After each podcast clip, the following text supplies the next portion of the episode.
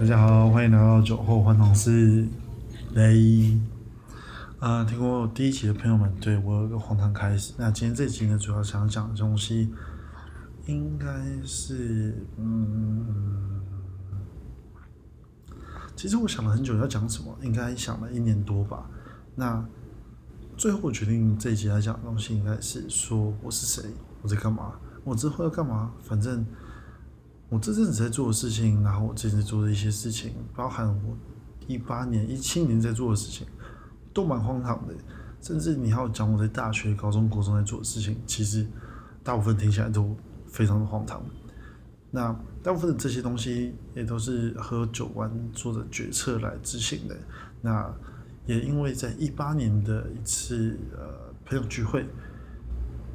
我改变了一生吧。就是到目前为止看起来是改变了这一生，所以我想说，就从一八年、二零一八年一月跟呃我一个朋友去喝酒吃饭的时候，当做这个故事的开始。在二零一八年一月的时候，我跟我一个非常好的前补习班同学出来吃火锅。那在吃火锅的时候，我问他说：“哎、欸，听说你之前去参加什么什么计划，然后？”所以现在才有这个上班的机会，然后之后才进这个新创公司，然后在新创公司待还不错。那这个计划是什么？然后它有什么限制？然后它是谁做的？还是谁主办的？然后这个东西实际上在干嘛？他那个时候对我的回答其实蛮暧昧不明的。他的回答叫做：“嗯，这是时代基金会所主办的一个活动，它就是 Y E F Program。”那我很难去讲说它实际上可以带给你什么东西，你要真真切切去参与过后之后你才了解，因为它会改变大部分的思想，因为它会改变你的思维的逻辑这样子。然后听完之后就觉得，哇，我这个一个 program 可以改变我的思维，然后可以让我进银行实习，然后进新创当业务，然后让我薪水很高，然后看起来生活过很美满，还不错哦 ，Why not？所以我就参加了，就那个时候在啊报名前一天，哇，这个机车声有够大，不错不错。然后反正就在那个时候报名了。报名了之后呢，非常有趣的事情就发生了，因为一个不小心我就成为了呃那个计划的代表。那个计划到底在干嘛呢？身为一个代表好像就应该要帮他宣传一下，所以他现在这个计划已经算是转型。那我待会再讲说他转型到哪里。他现在他在我报名的时候，他叫做 Y E F， 叫是专门在培育一些嗯国际创业领袖的青年。对，因为我有点忘记他的名字，所以就对这样子。那他会从一开始的帮你跟其他的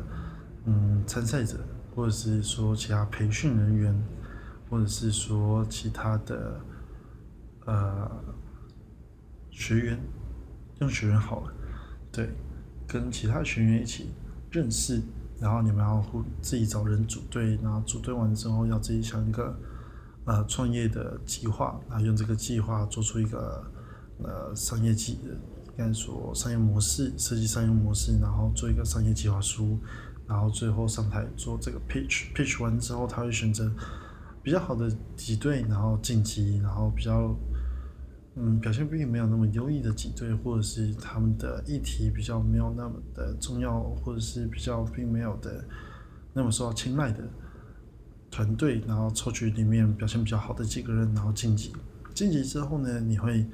啊，重新分队，至少我这一季是重新分队，因为后面，呃，经历了几届之后，发现哇，每一届的赛制都不太一样，所以就算了。我们这一届呢是，就是会重新分队，然后重新想题目，然后他会给你一个主题，像我那一个主题叫做，呃，老年与青年共同创业，还是共同合作、共同工作、共同。你懂我的意思啊，反正就是共同什么东西的，呃，一个一个规定。那他也会规定这个团队你要找一个六十五岁以上的啊、呃、人当做你的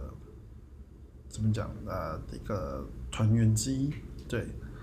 然后那个那个时候我们就做了一个算是叫我们叫做轻盈共农吧，还是叫什么名字我就忘记了，反正就是找一些台北市多余的空地，然后把它变成公园啊，或者弄成弄成田园啊，然后让呃老老年人来传授他们的呃智慧还有技巧给呃小朋友或者是青年人，然后让他们来种植，然后种植的蔬果呢可以拿出去卖，或者是呃做捐款，或者是或者是以台北市政府的名义，然后收购之后呢，然后给一些偏向的小朋友，或者是拿去干嘛都可以。那我们的一开始想法就是这个样子，然后我们就用这个方式去这个想法去写这个 proposal， 然后做这个 pitch pitch 完之后，我们顺利的，我们这一队又拿到蛮高分，然后就晋级了。那晋级了之后呢，我们就做了什么事情呢？叫做英文的呃，应该叫做英文能力检测。这样讲会比较好，因为它比较不像是一个比赛，它比较像是一个检测，就是看你的口说啊、听力啊、视啊、阅读啊、能力等等的，是不是有达到一定的呃资格？那有达到资格，然后分数又比较前面的话，你就成为代表。那你有达到资格，然后分数比较没有那么前面的话，那你还是可以进好人网，但是你就不是代表。那你没有达到资格，好像还是可以进好人网，这个我就不太确定，这个到时候要问主办单位这样。那我那一届是这样子，那现在呢是变成叫做时代学院，叫那就是当时在报名啊创业进创业培训的人员呃的学员们呢，会跟呃时代基金会的实习生一起上课，然后一起讲座等等的，然后同时两边又要执行不一样的业务，像实习生他可能就会处理一些时代基金会他们内部的一些呃 project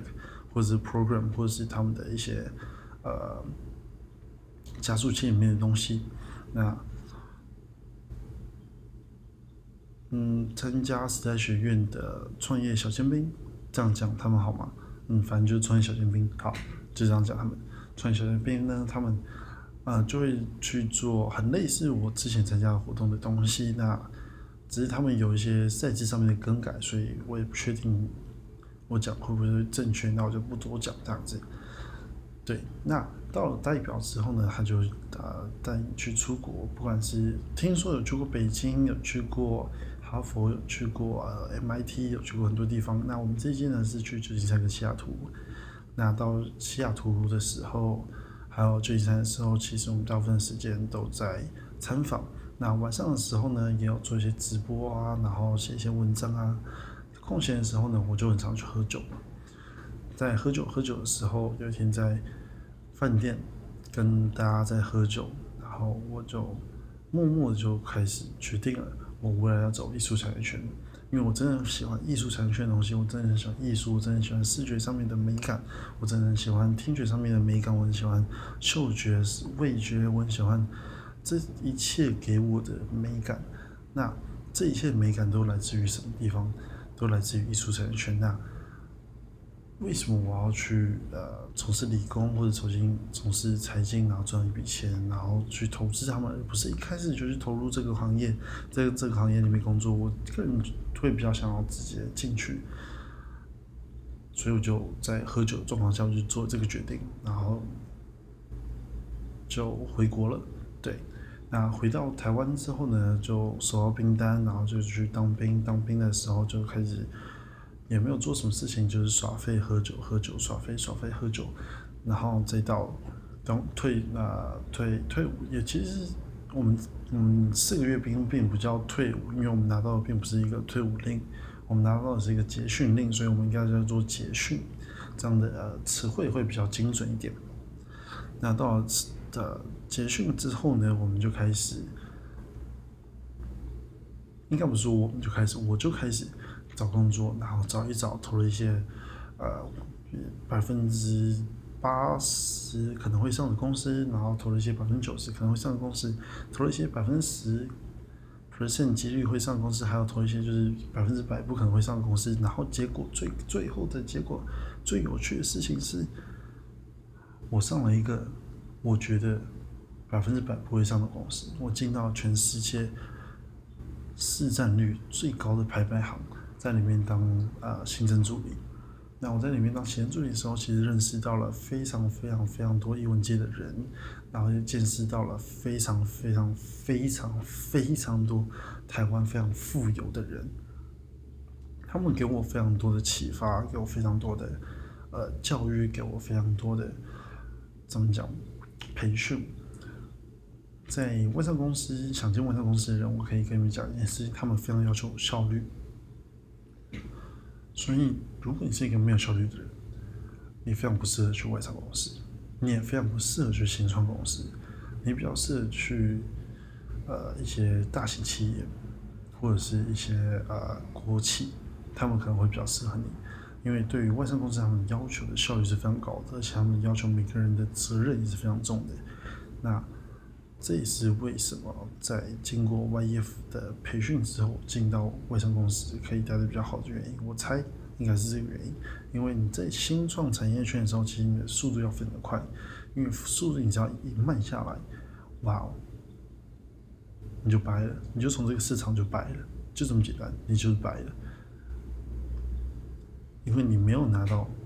A round 的钱，你没有拿到 Pre A round 的钱，你没有拿到 B round 的钱，你公司就无法营运，你公司无法营运，那你同时公司也没有获利，无法 cover 你成本的时候，最后你的走向就是卖掉或者是倒闭，你就是白了。所以你速度一定要非常的快速。这也是为什么为什么我在 Y E F 结束之后进到呃外商公司，我步伐比较容易适应的原因，因为一开始在 Y E F 我们速度就是要非常非常的快速。那进到外商公司的时候，他们的效率要求也是非常非常的快速，这其实蛮有趣的。然后我也蛮喜欢这样的氛围，这样子。那在里面上班的时候呢，就是呃周末啊，或者是下班后，我也会出去喝个酒，跟朋友聊个天等等。那就在中间的时候，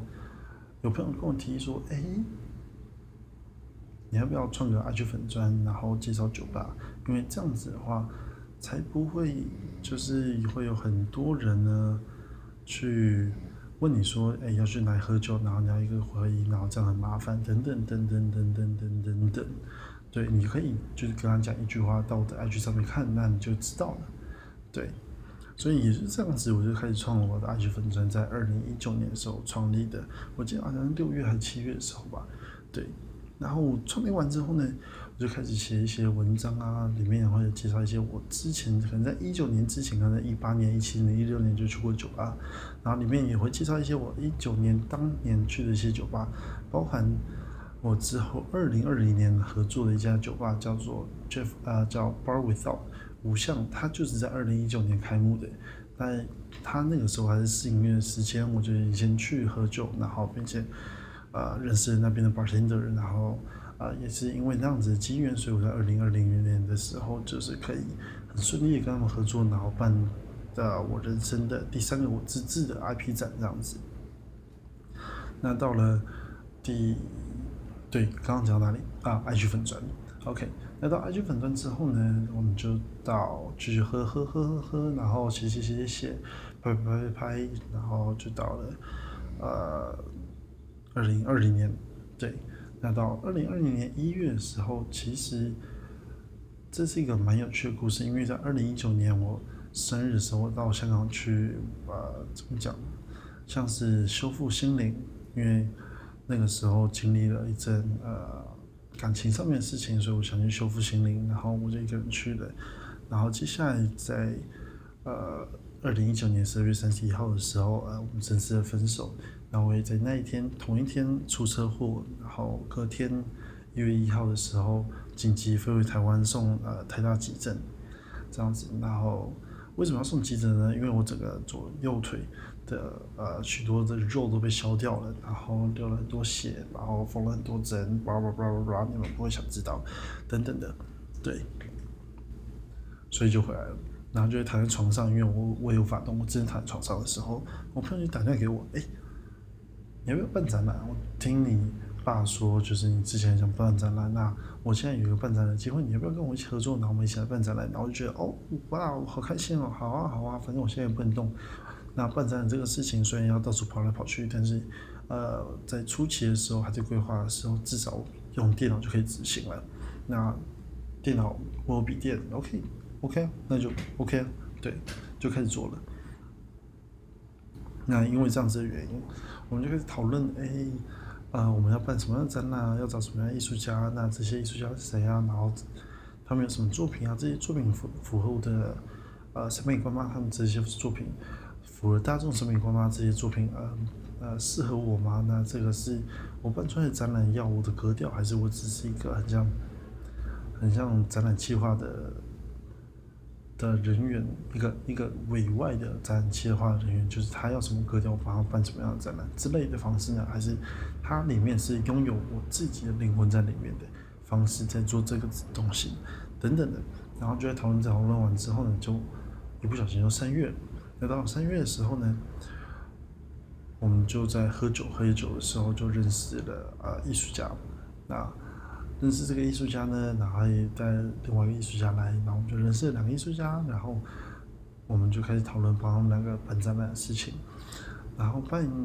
最后因为疫情的关系，所以原本预计四月要办的展延到五月，五月之后延到六月，终于在六月的时候，在 Self 实施办了第一场展览。那我个人觉得那是一个呃蛮成功的展览，因为来了非常多的网美，来了五十、六十、七十多个网美，那也来了非常多的艺人，来了非常多的呃艺人经纪人，也来了一些导演等等的，然后他们都来看这些作品，然后又听我的一些解释，然后也来了很多的朋友，来了呃很多的 dancer 艺文界的人，这蛮不错的，我个人觉得是蛮成功的一个展览。那也就是因为这样子呢，不好意思，刚刚有个讯息，看一下，哇，好，没事，就这样。那呃，就是在看这一展览的时候，我就觉得哇，好，好棒哦！我做了第一个展览了，那我是不是要做第一个展览？这样第一个展览也有一个。呃，很有趣、很好玩的感觉呢。那所以就开始筹备第二个展览，然后一样还是跟呃 Self 的徐家凯合作，然后跟他们的经理 I D 合作，然后在八月的时候，正式在 Self Oasis 啊、呃、Self 绿洲里面办了第二个展演。那那个展演不能说成功，也不能说失败，但是它就是比较像是一个。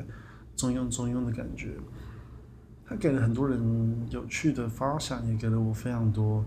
呃未来进步的空间。那我也因为那一次，然后思考了非常多后面办展的东西。那接下来也因为那一次，我就开始规在后面的规划的时候，渐渐有了一个比较 S O P 的流程。那到了十一月的时候，其实预计十月啦，但是后面延到十一月。然后在十一月的时候就办了我第三个展览，二零二零年的十一月办了第三个展览，在呃在 Part Without 无相，那是走抽象化的部分，它那个又给了我另外一个感觉，因为我在那里面掺杂了一些情绪，掺杂了一些内容，然后搭配那个画作是非常符合我的理念的，所以在丢出这些作品然后展示的时候，我个人是觉得非常的有趣，非常的。哎，我非常喜欢那一次展览，那一次展览非常的简单纯粹，就是单纯的画作挂在墙上，然后啊、呃、邀请一些艺人，然后邀请一些媒体，邀请一些嗯爱艺术的呃社群名人来，然后他们看了看，